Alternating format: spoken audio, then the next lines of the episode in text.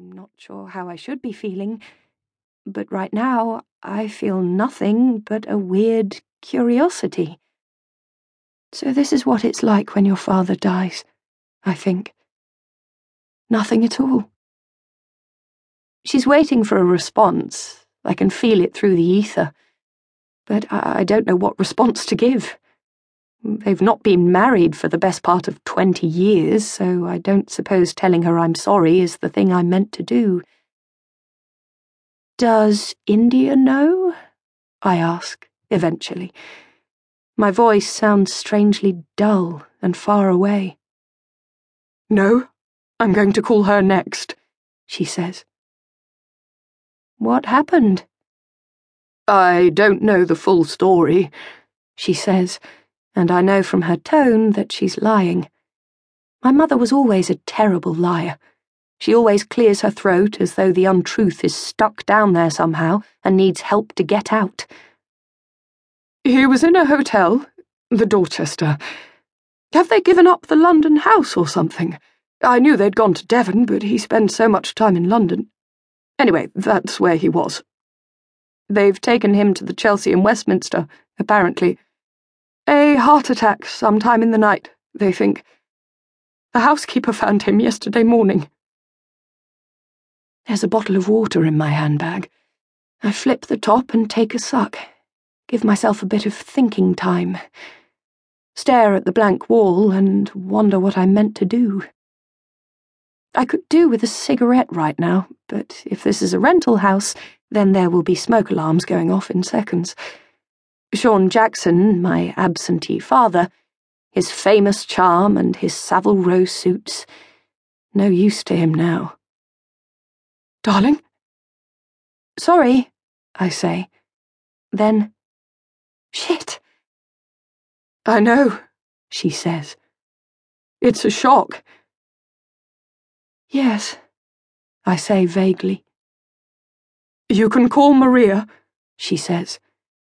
She says she'll be in the office all day. They're going to have to have a post mortem and an inquest because he was by himself. Or at least.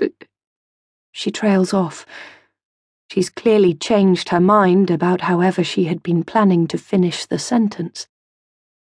Anyway, there are no witnesses, so that's how it's done, apparently. You should call her.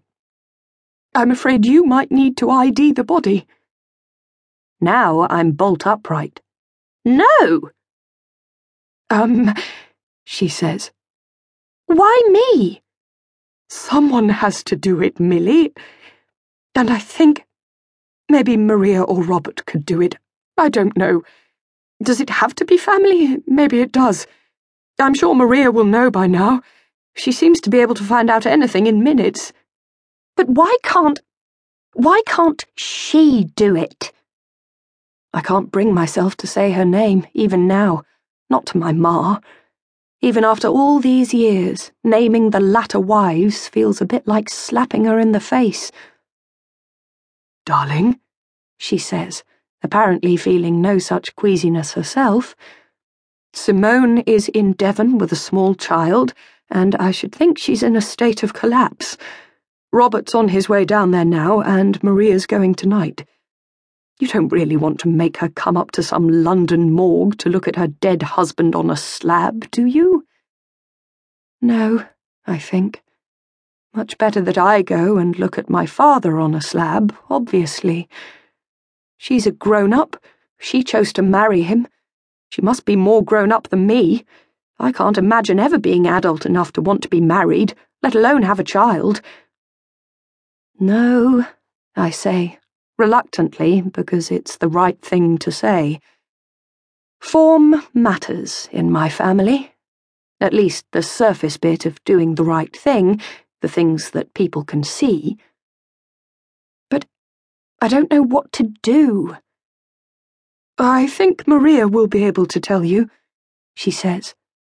She's probably got her PA finding everything out right now. We're lucky to have her, really.